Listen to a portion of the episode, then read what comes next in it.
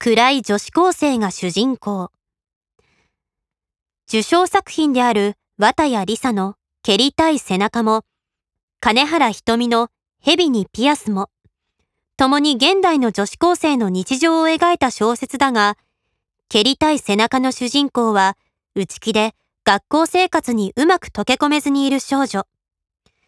蛇にピアスの主人公は、現代的不良少女で、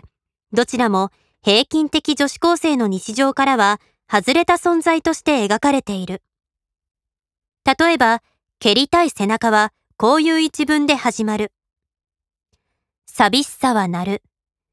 耳が痛くなるほど高く澄んだ鈴の音で鳴り響いて胸を締め付けるから、せめて周囲には聞こえないように、私はプリントをちぎる。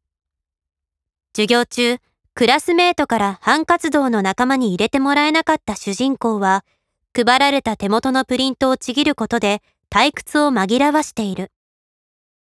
クラスから仲間外れにされている彼女は、同じく仲間外れにされているパッとしない男子生徒に接近していく。彼は授業中も堂々と女性ファッション雑誌に見入っているようなアイドルオタクだが、彼女はだんだんと彼に興味を持ち始め、彼が好きなアイドルのライブに一緒に参加するようになるなど深入りしていく。しかし、一種の恋愛物語になってはいるものの、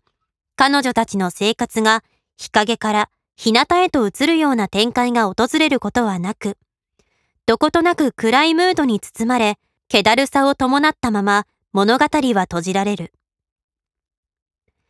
蛇にピアスの女子高生主人公は、付き合っている彼氏の影響で、入れ墨やピアスなどの身体改造への興味を深めていく。生きていることの実感が希薄なこの少女は、体に直接刺激を与えることで、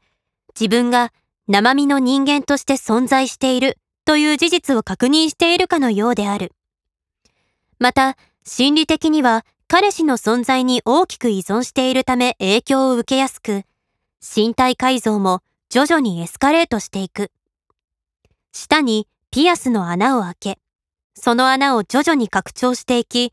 いずれトカゲのように先が二つに分かれたスプリットタンにするのが彼女の希望である。もちろんその過程では苦痛が伴うが、この痛みこそが彼女にとっては生きていることの証なのである。ある時事件が起きた。彼氏が彼女をトラブルから守ってやろうとして、チンピラに殴りかかったが、もともと秘めていた攻撃性が暴発して、着せずしてこのチンピラを殺害してしまう。アブノーマルながら、彼女たちなりの平穏に包まれていた日常生活の静けさは破られ、